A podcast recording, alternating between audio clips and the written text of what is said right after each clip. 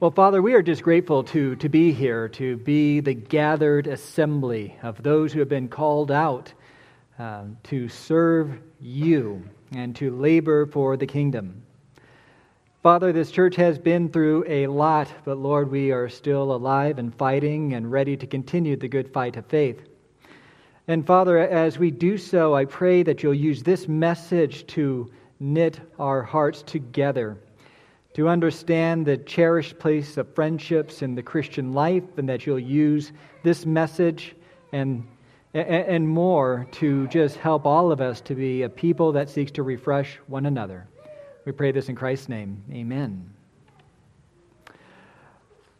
Well, years before the COVID pandemic, uh, many in the chattering class talked about a, another pandemic, uh, one that reached uh, the New York Times, Washington Post, all the major media outlets were, were discussing the loneliness pandemic. Do you guys remember that? And if you measure loneliness as a gap between the social relationships that you have and the social relationships that you want, that gap is what people talk, call the, the loneliness gap. And, and according to various surveys done before the pandemic, 22%, this is 2018 to be more precise, 22% of U.S. adults say they feel always lonely. 23% of British adults say they always feel lonely. There's a half a million young people under the age of 40 in Japan who never leave their house. When you look at the statistics, we have a lonely world. In, and, and you see a real rich irony where there was a study done where the, the average person on social media has 140, 155 friends, but they'd only trust four of them in a crisis. It's a lonely planet. Now, what makes this a pandemic is the impact, the impact of loneliness on people. Uh, researchers link it to higher rates of depression, anxiety, schizophrenia, and I found this one interesting hallucinatory delirium. Like, how can that happen? Have you seen Castaway? Have you seen Castaway? I can't look at volleyballs the same way. Further, there was a UCLA study done in 2015 that link social isolation with cellular changes and chronic inflammation, and that means greater risk of stroke, metastatic cancer, and Alzheimer's. And so you look at all this lonely pandemic and you throw in suicide risk. Loneliness is dangerous. And in the midst of pandemic, all these stats I gave you were pre pandemic. Post pandemic, how much worse is it going to be? And so you, you know, people are kind of wrestling with what do you do about loneliness? Can you medicate loneliness away? Maybe you can hire a professional counselor or life coach. But the solution to loneliness is pretty basic. We see it in Ecclesiastes 4 9 through 12. Two are better than one because they have a good reward for their toil. For if they fall, one will lift up his fellow. But woe to him who is alone when he falls and has not another to lift him up. Again, if two lie together, they keep warm. But how can one be warm, keep warm alone? And though a man might prevail against one who is alone, two will withstand him. A threefold cord is not quickly broken. Remember God's assessment of Adam before Eve was created? It is not good for man to be alone. And you look at uh, the God that we worship is a triune God Father, Son, and, and Holy Spirit. He's not this solitary being like, like Allah who needs no one, right? God the Father and the Holy Spirit have had eternal fellowship. And as we've been made image bearers, we were meant to not be alone. Heaven is going to be a place of fellowship and celebration with other people. And these people that God brings into our life, whether it's friends or family, are a source of refreshment. Now, when we turn to 2 Timothy, we see that Paul was in need of some refreshment. He was in need of some refreshment. Think with me. Here is Paul. He is sitting in a cold, dank prison with an iron chain fastened to his ankle. Now, he's been incarcerated before. We read about that in book of Acts, right? He was under house arrest where people were able to freely come and go, and he was able to keep up his correspondence and keep up with the churches and be visited to, and ministered by friends. But now he is all alone because things have changed. On account of a, a fire in Rome and a neurotic emperor, the, the Christians have been blamed for being anti being an anti-Roman cult. And Paul, being the ringleader, is being made an example of. He is by himself. He is cold. He's, he's hoping that somebody will bring him a cloak and maybe some parchments. He has no hope of escape. He knows that this is the end. He finds out that people have thought badly of him, people have turned away from him, and all of a sudden there's a, a knock on the door and he hears a latch being lifted up. And as he squints through the firelight, he, he sees a familiar shape. Onesiphorus? Is that you? In the flesh, Paul. I've been looking all over for you. Uh, wait a second, I got something for you. And he reaches into his bag and he pulls out a loaf of bread, some wine, and some cheese. And they sit and they talk. And the solitary apostle, the one who felt abandoned, felt refreshed. And Paul tells Timothy about it. In 2 Timothy 1 15 through 18. You are aware that all who are in Asia turned away from me, among whom are Phygelus and Hermogenes. May the Lord grant mercy to the household of Onesiphorus, for he often refreshed me and was not ashamed of my chains. But when he arrived in Rome, he searched for me earnestly and found me. May the Lord grant him to find mercy from the Lord on that day. And you well know all the service he rendered in Ephesus. When Paul felt lonely, dispirited, and discouraged for a variety of reasons, God provided him with a refreshing friend. And, and this is something that all of us need more than we know. I look at this world and how it has been atomized in so many ways. Uh, a lot of social media activism has caused people to basically disown friends because of, of some fundamental disagreement. Right? There, there is an isolation, there's, there's a, a fear of actual social contact. And this loneliness epidemic is, is going to get a lot worse. And, and even within our own church, we talked about this during the pastor update, the elder update.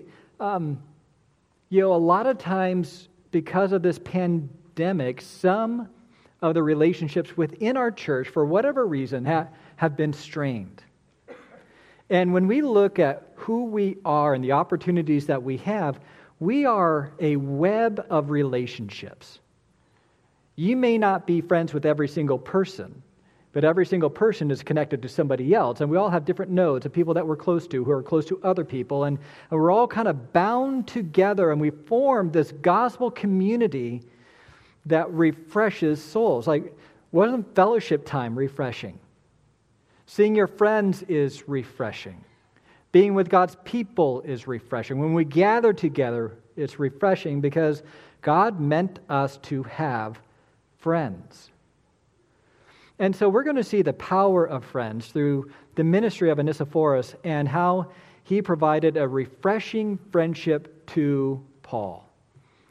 And I'm changing my outline. We're basically going to talk about the need for refreshing, followed by the means of refreshing. And as we move forward as a church, I want this. God wants us to be a refreshing community that lifts spirits, that gives hope, that stimulates us to love and good deeds so that we are equipped to reach a world that, frankly, is quite lonely. So let's look at the, the need for refreshment. Verse 15 You are aware that all who are in Asia turned away from me, among whom are Phygelus and Hermogenes. Here's Paul, mighty Paul, a man who stared down prosecutors, rioters, who has been shipwrecked and stoned, and he is brought low. You really see the humanity of Paul in this. All who are in Asia have turned away from me. Now, we don't know exactly what happened, but we have a few clues. For one, when he's talking about Asia, don't think continent of Asia. Asia was a province of Rome, it was the western third of modern Turkey. And apparently, something happened where some prominent people that were representative of many of the churches there have risen up and they have turned against Paul. Now, they didn't necessarily turn against the Lord, they turned against Paul. I mean, if you're familiar with Paul's career, one of the churches that seemed to be a thorn in his side was the Corinthian church. After writing 1 Corinthians, he paid them a painful visit, and they basically threw him under the bus. Nobody stood up for him, and they felt ashamed of him, and it was very hurtful for Paul. Now, now fortunately, they responded to Paul's rebuke, and the fellowship was restored. Something similar likely happened here, where certain people turned away from him. There was a a certain pain in this broken relationship, the pain of betrayal.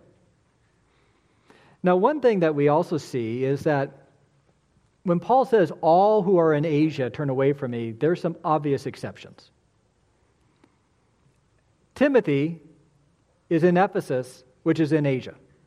So Timothy didn't turn away from him. Onesiphorus, who refreshed him in prison, came from Ephesus, which is in Asia, and he didn't turn away from them.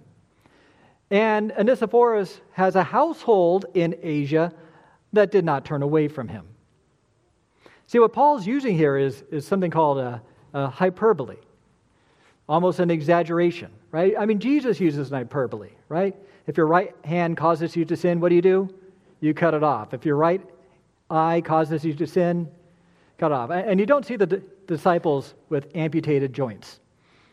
Right? It was a hyperbole, it was an exaggeration to make a literal point.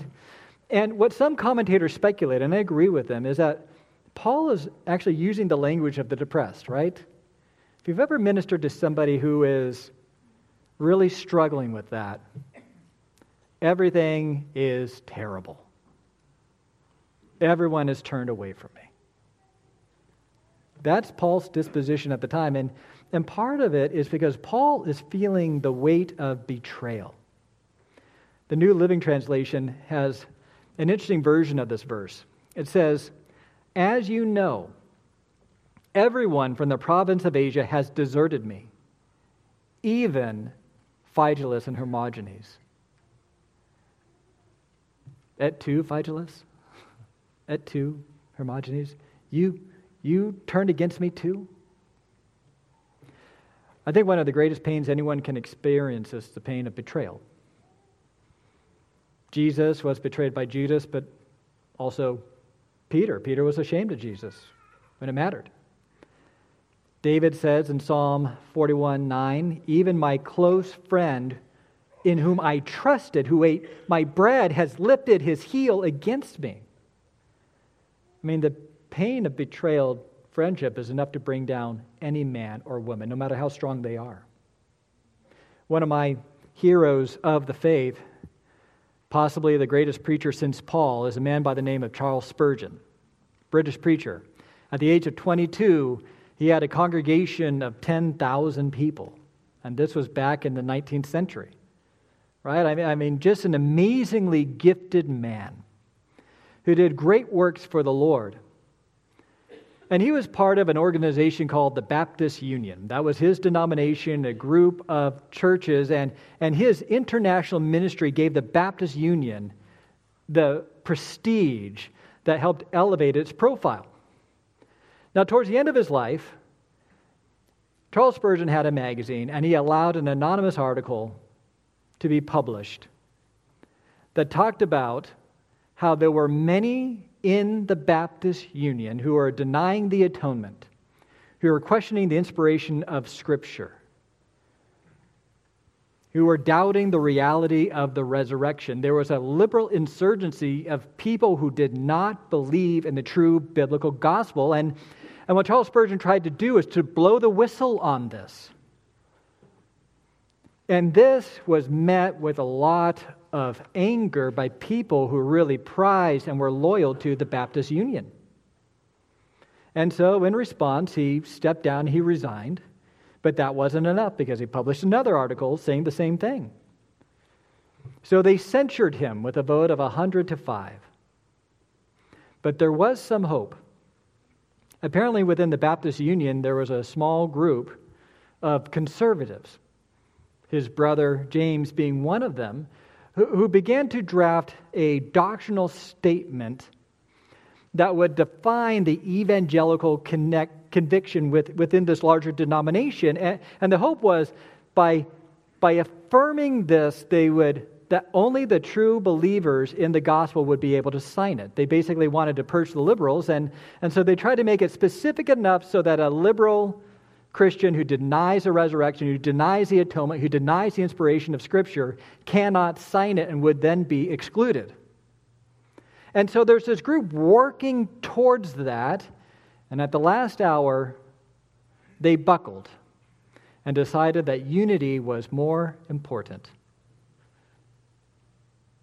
It was basically a rejection of the hopes and vision of Charles Spurgeon and his own brother seconded the motion to put it before the union. And it passed by a vote of 2,000 to 7. It was a deep wound and a rejection and repudiation of Charles Spurgeon. And this is what he wrote My brother thinks he has gained a victory but I believe we are hopelessly sold. I feel heartbroken. Certainly, he has done the very opposite of what I should have done. He is not to be blamed, for he followed his best judgment. Pray for me that my faith fail not. Those are the words of a beaten down man. We felt betrayed, abandoned, all in Asia have turned against me. And he would die four years later at the age of 57. And he never got over this. If a man like Charles Spurgeon could be brought down, if a man like Paul could be brought down, then so could all of us. But Charles Spurgeon and Paul share the same reality, but, but Paul even though he had a need for refreshment, God gave him the means of refreshment in the form of Onesiphorus. Look at verse 16. May the Lord grant mercy to the household of Onesiphorus, for he often refreshed me and was not ashamed of my chains. But when he arrived in Rome, he searched for me earnestly and found me. May the Lord grant him to find mercy from the Lord on that day. You well know all the service that he rendered at Ephesus. I mean, here is a man who showed up when Paul needed him most and refreshed him, who supplied him, who spent time talking to him. And one of the verses I think about is Proverbs 17 17. A friend loves at all times, and a brother is born for adversity. He was a brother to his brother in Christ. So, what led to him being such a refreshing friend? Well, one, he made himself available to do so. and at great cost to himself. Onesiphorus, to visit Paul, he had to pay the sacrifice. For one, he had to be separated from his family. Look at verse 16. May the Lord grant mercy to the household of Onesiphorus. Now, given the term household, we can likely conjecture that he was the head of the household and he probably had an estate. He had his family, might have had servants. One of the reasons why he might be in Rome was to conduct some sort of business. And he was willing to make the journey to Rome at the expense of being with his people at his farm so that he can minister to someone who needed it. And, and by Paul giving the shout out to the household, he recognizes that it was also a sacrifice for them. They would tell him, Onesiphorus, Paul needs you. Don't worry about us. We'll be fine. You go. They're willing to be inconvenienced for the sake of Paul. You see, they loved Paul, they loved Onesiphorus, but they were not territorial about their father, husband, master, or friend. I know my family loves this church very deeply. And when there is a crisis at an inconvenient time, they happily send me away because they love you all. And, and see, part of being a refreshing friend is that you have other friends who have a larger vision of friendship. That's why you need to be aware of the exclusive friend. Do you know what I'm talking about? With the exclusive friend, they become very jealous of other friendships that you have. They want to restrain you. You know what? I need to be refreshed by you, and you refresh me. You need to be refreshed by me, and I refresh you. Therefore, you don't really need anybody else. We have each other, and that's a lot. And that's why when you get into somebody who, if you are, let's say, a needy friend, right? And I understand there's times when we're needier than others. But if that's your default, a needy friend has a need of spiritual refreshment. I need you to do this for me. And when that's your outlook, what's driving your friendship is your comfort, your refreshment, not the greater picture. And when people kind of reach this, this friendship where there's not an allowance where you can go and one another somebody else and they don't feel like they can one another somebody else, that's an idolatrous friendship. Onesiphorus and his household, they were gl- gladly willing to share each other to minister to somebody else. They were happy to expand their social circle. We also see that Onesiphorus was not ashamed of Paul. May the Lord, verse 16, have mercy on the household of Onesiphorus, for he often refreshed me, and he was not ashamed of my chains. Now, as I mentioned, he was likely somebody who was involved in business. He traveled for business, and if you are traveling for business, your reputation means a lot to you, right? If you have a, a reputation of being a cheat or a crook, business is over.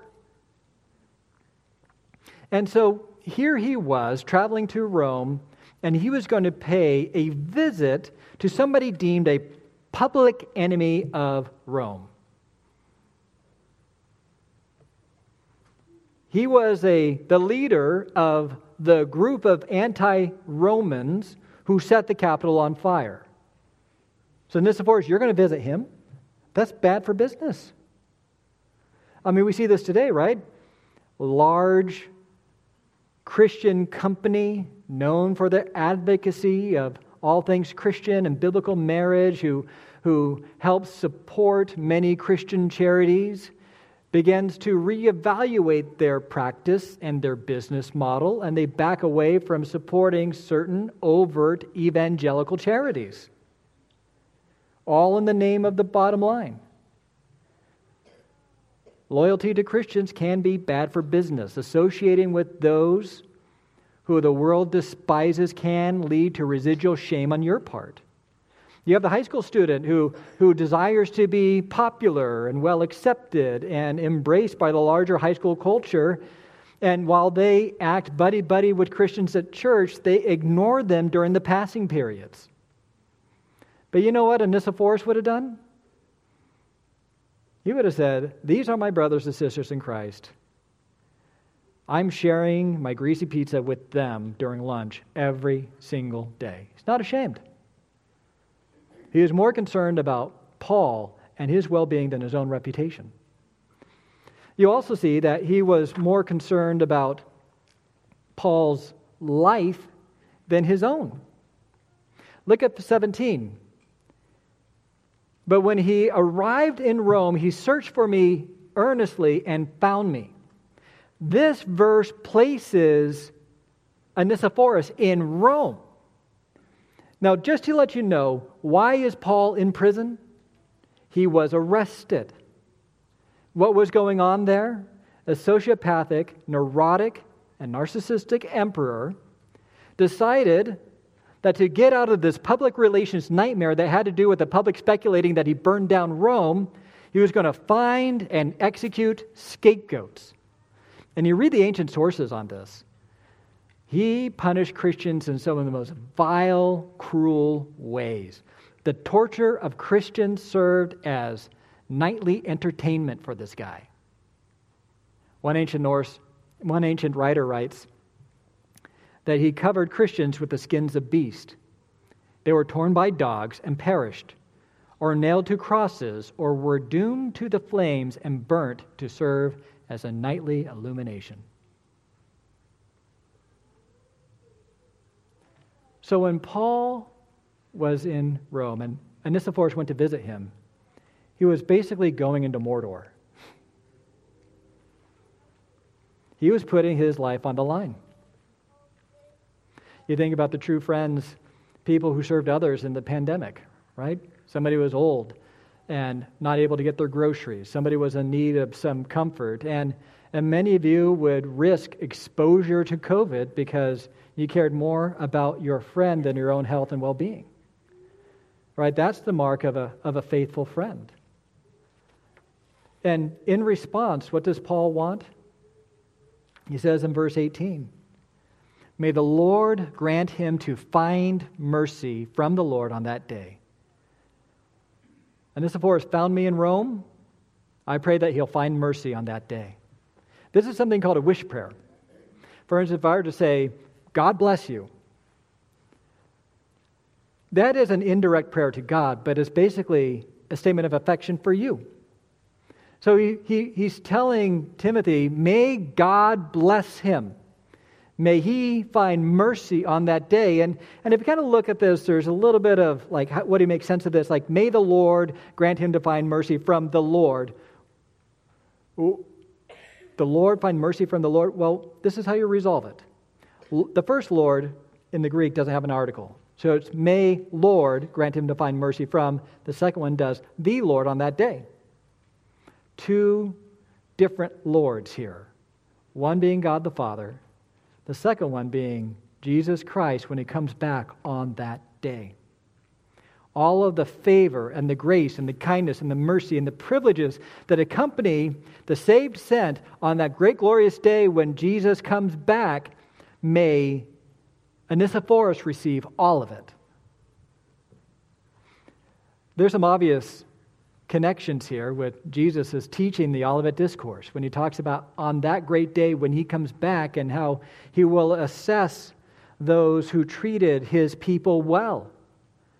In Matthew 25, 34 through 40, then the king will say to those on his right, Come, you who are blessed by my Father, inherit the kingdom prepared for you from the foundation of the world.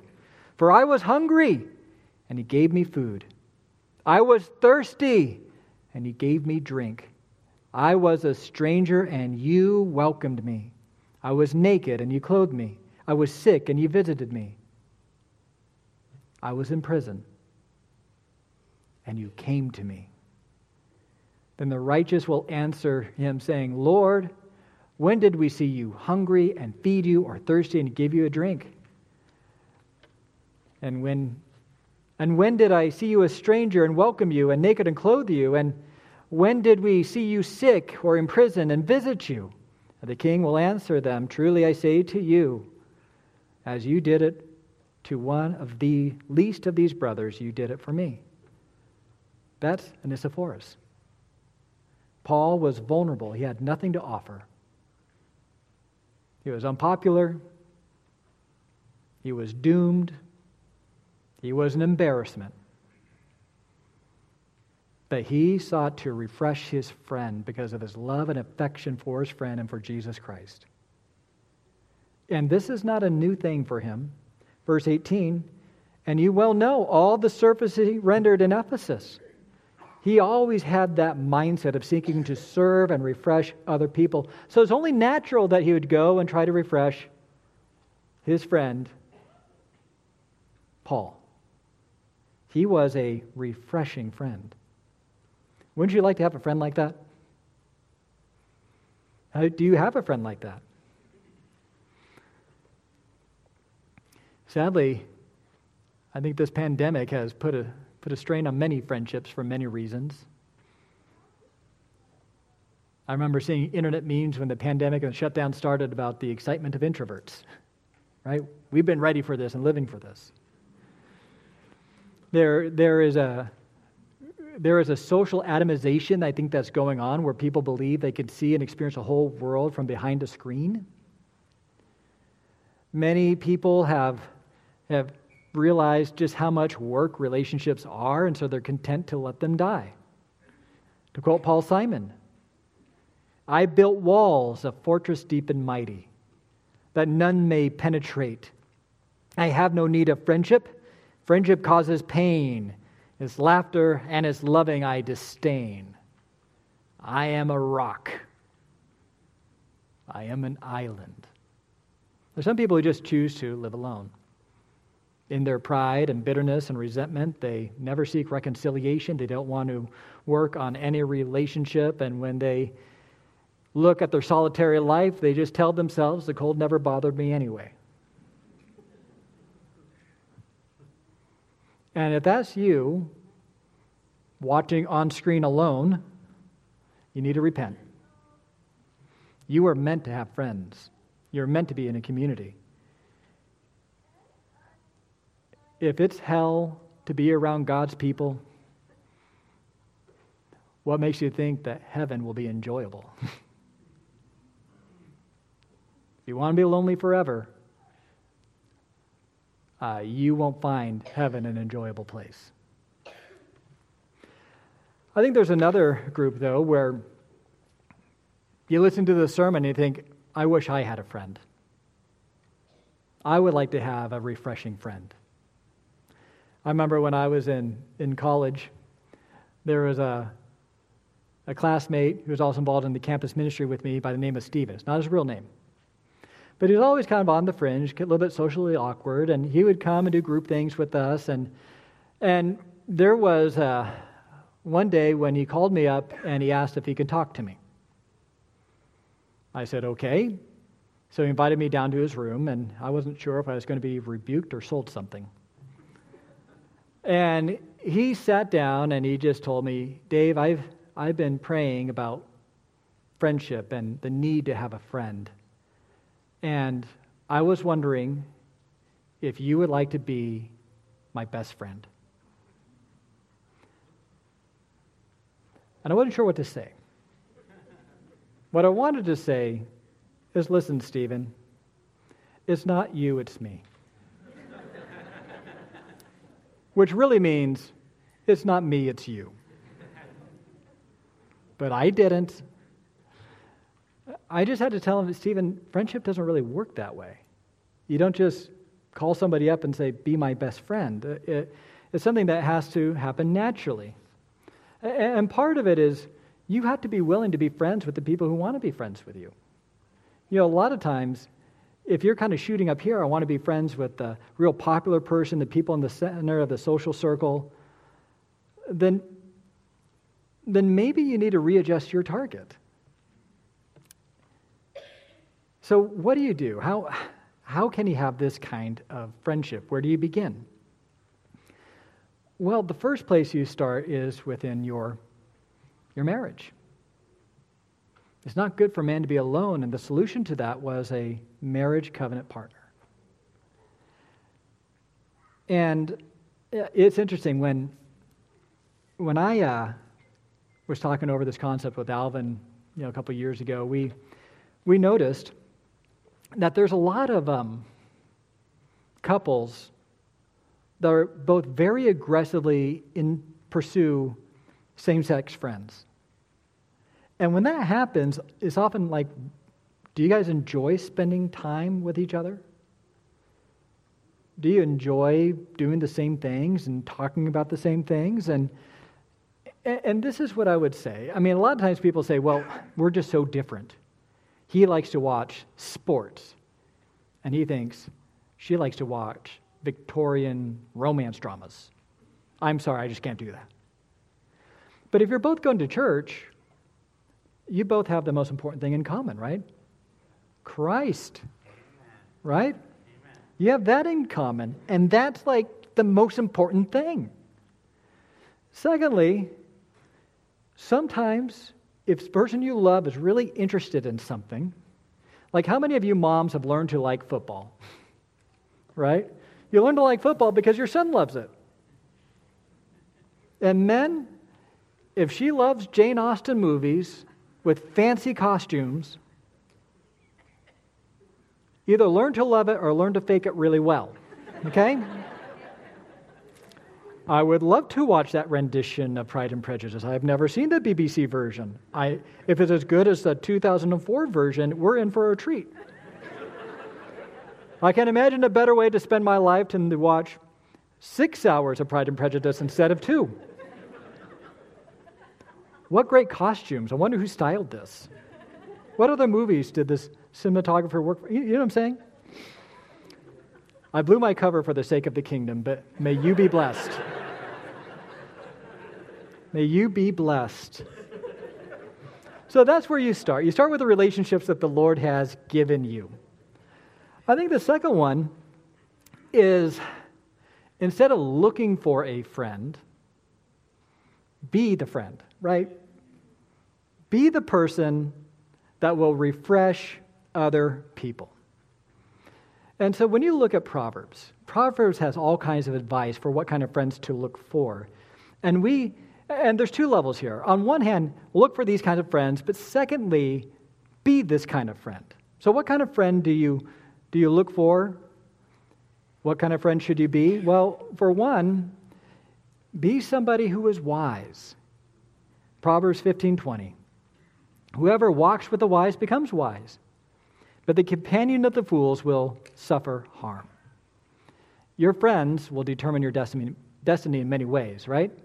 So be the kind of person who makes people wise who grows in the fear of the Lord. That when people talk to you, they feel refreshed because, because our hearts are lifted to the Lord in some way. Now, part of that, being a friend, is doing some of the dirty work of helping people to become wise, and that is loving confrontation. Proverbs 27 6. Faithful are the wounds of a friend, profuse are the kisses of the enemy.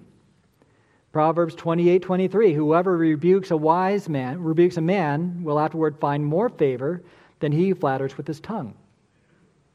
If you really care about a friendship and you really care about somebody, you will help them become more godly. At my old church, there was a young man in our college ministry who was on the spectrum. And what he would do is he'd go up to people and say, You're Dave Hintz. Your phone number is 818 556 4840, and you live at 1702 Reese Place.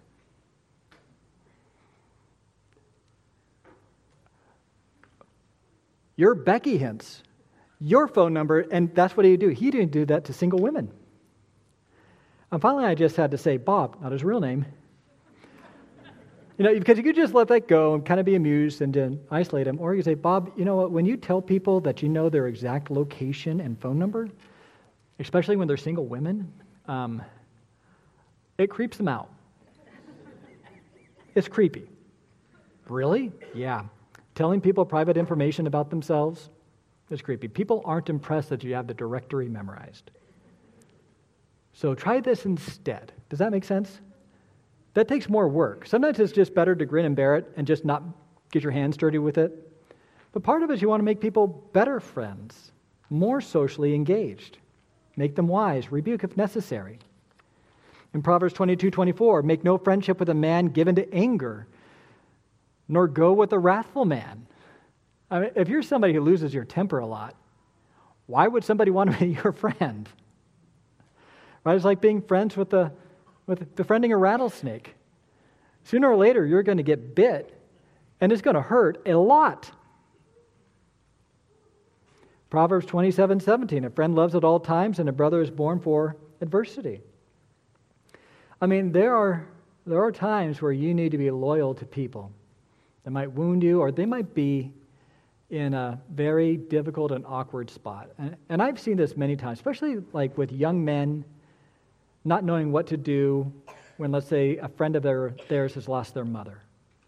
Many of these young men are like, they just feel awkward, and what do they tend to do? Kind of retreat and stay away. And what they don't realize is that life is awkward for that friend. And part of being a good friend and bearing up under the adversity is to endure the awkwardness with them. You don't retreat when that happens, you go to them. You seek to be a good friend. Proverbs 16 28. A dishonest man spreads strife, and a whisperer separates close friends. You know, don't be somebody who listens to the worst about other people. Did he hear what Bob said about you? Instead of saying, Please tell me what Bob said about me, tell me, okay, let's call Bob and ask him what he said about me in your presence. You don't buy it. Don't be a slanderer or friends with somebody who is. And then, probably most importantly, this is probably the most important part of a friend. Proverbs 17 9. Whoever covers an offense seeks love, but he who repeats a matter separates close friends. Real friends forgive each other. If you want to find somebody who's a good friend, look for somebody who doesn't carry a grudge. Don't carry a grudge. When you understand the realities of the gospel, there's a wide open path for forgiveness and reconciliation. Incidentally, when we look at strengthening these friendships, one thing we're going to do, and we talked about in our uh, elder hour, is we're going to have a marriage workshop to strengthen marriages, to make sure that all of these relational skills are well practiced in that marriage relationship. And then hopefully these skills will overflow to other friendships as well. So if you're looking for a friend, what do you do next? Well, this would be my invitation to you be a part of the church. Because what we offer is more than friendship, we offer family. That's what Jesus says in Matthew 12, 46 through 50. While he was still speaking to the people, behold, his mother and his brother stood outside asking to speak to him. But he replied to the man who told him, Who is my mother and who are my brothers? Stretching out his hand towards his disciples, he said, Here are my mother and my brothers. For whoever does the will of my Father in heaven is my brother, sister, and mother. So when we look around, this is a spiritual family, one that was supernaturally purchased of God. Ephesians 2 4. But God, being rich in mercy because of his great love with which he loved us, even when we were dead in our trespasses, made us alive together with Christ. By grace you have been saved. All of us have been animated by Jesus Christ. And we share the same Father. Romans 8 14 through 15. For all who are led by the Spirit of God are sons of God. For he did not receive a spirit of slavery to fall back into fear, but you have received the spirit of adoption as sons by whom we cry, Abba, Father. If you're in Christ, we're part of this eternal family. We will be together in a perfect state forever and ever. We get a preview of that here. So there's a joy that we have in relationships because this is not going to end at death. We're going to continue being friends and family thousands of years into the future. Think about that. I will be your friend a thousand years from now. We will be friends thousands of years from now. That is an eternal fellowship, and that is why it's so important to invest in the church and invest in these relationships and sharpen these relationships. Hell is a place of isolation and loneliness. Heaven is a place of redeemed people glorifying God together. And one of the ways that we're all going to make it there is by refreshing one another, encouraging one another as the time is drawing near, so on that great day we will not be put to shame. We'll meet Paul, we'll meet Onesiphorus. They'll be our spiritual friends and our family. In a lonely world, we have each other, and we have the promise of having this wonderful, loving community that is going to sustain us to the end. Now, tonight, we start our VBS. Did you know the theme of VBS? Pilgrims. Oh, wait, let's hear it from the kids. Pilgrim's Progress. That's right. You kids read the story yet? Okay, I won't give away the ending. But part of it, uh, part of the storyline is this man named Christian is on this quest for the celestial city. And what you will see is that there's many points where he almost doesn't make it. The Lord sends a friend. The Lord sends a friend. And that's God's will for all of us as we form this network of relationships, this web of community and family, is that all of us seek to refresh each other. We seek to be friends, to be family, so in the end, we'll all enter the celestial city together. Let's pray. Father, I pray that you'll help our church to be a refreshment to all those in this room. I pray that our church will make space for refugees from this culture who have been canceled, who have not been forgiven. We pray that we will bring them into our family and refresh them. And that our community will, will be one that is strengthened by the cords of love and wisdom and I pray for anyone here who is seeking that friend, I pray that they will seek you first. They will seek to refresh others, and that you will bring brothers and sisters into their lives who will strengthen their resolve and their ability to make it through the end. Naturally, Lord, we pray for VBS. We pray there'll be a time of refreshment for our little ones. We pray that some from the community will join us as well and that we will be amazed at the great work that you're doing in this church and beyond. In Christ's name, amen.